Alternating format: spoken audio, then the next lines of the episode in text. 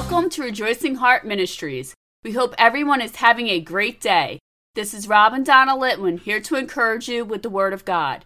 Today we have a teaching about how important it is to trust God to bring you your husband or wife. Our reading is from Proverbs chapter 31, verses 10 through 12. Who can find a virtuous woman? For her price is far above rubies. The heart of her husband does safely trust in her, so that he shall have no need of spoil. She will do him good and not evil all the days of her life. Today's teaching is called A Good Thing. This reading starts out asking the question Who can find a virtuous woman? The answer to this question is anyone that seeks the Lord with all his heart and waits for God to bring her to him. This applies to women too. They should seek God and allow God to bring them their husband. Virtuous, by definition, means conforming to moral and ethical principles, morally excellent and upright. This means that a virtuous woman will be ethically conforming to all the fruit of the Spirit written in Galatians chapter 5 verses 22 and 23. She is loving, joyful, or happy, peaceful, patient, kind, good, faithful, meek, and has self control. This verse continues on to say that this type of woman is precious like a ruby and very hard to find. If you try to find this kind of ruby, it would cost you lots of money because it is very rare. This means that a virtuous woman is rare, and when you find her, you should treat her like a princess because she is a prized possession. The next reading in our verse says that her husband trusts her and has no need of spoil, or in other words, he has lack of nothing with her. This virtuous woman will do only good to her man and never evil her whole life. The next 19 verses continues on, explaining many traits of this virtuous woman.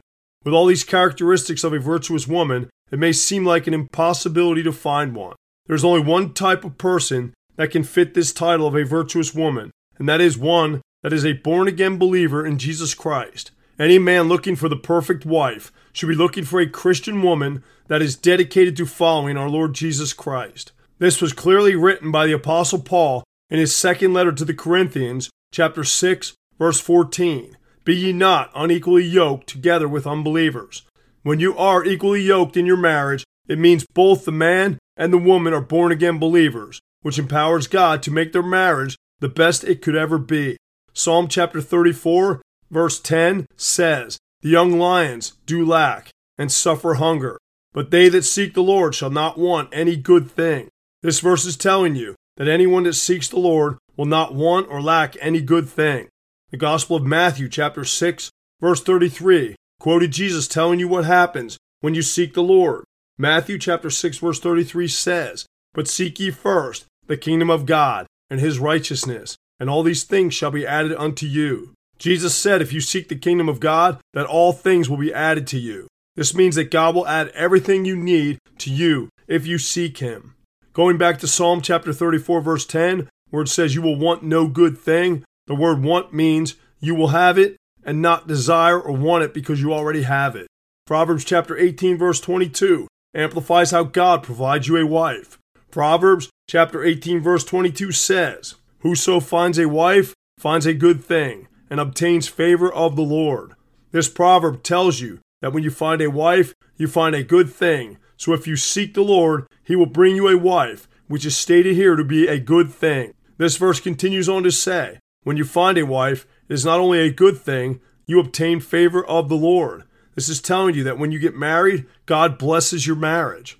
One of the amazing things about being married to another believer is that you bring Jesus into your marriage even more than you realize. First, when you're a believer, you have Jesus inside you because he said he will never leave you nor forsake you.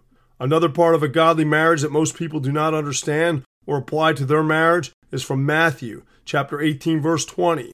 For where two or three are gathered together in my name, there am I in the midst of them. When a husband and wife are both believers and they are together and constantly seeking him in their life, Jesus is right there in the midst of them. This in itself is a huge blessing upon your marriage. When you both seek the Lord with all your heart, you allow God to work in your marriage to add all things to it. This was again written in the Gospel according to Luke chapter 12 verse 31. But rather seek ye the kingdom of God, and all these things shall be added unto you. God wants to add all things to you, so allow him to. Seek him with all your heart so he can bring you the correct wife or husband.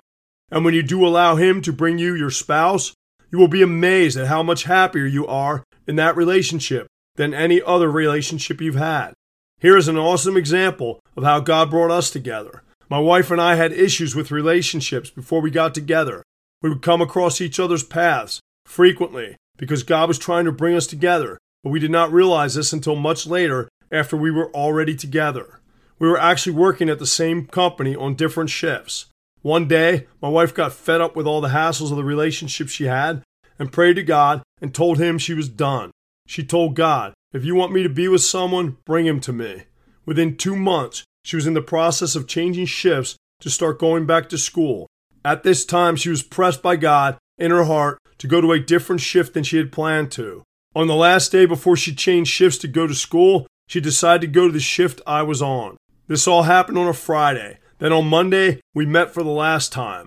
God brought us together Himself because my wife was seeking Him and allowing Him to work in her life.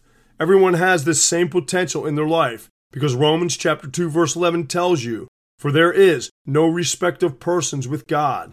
God shows no partiality."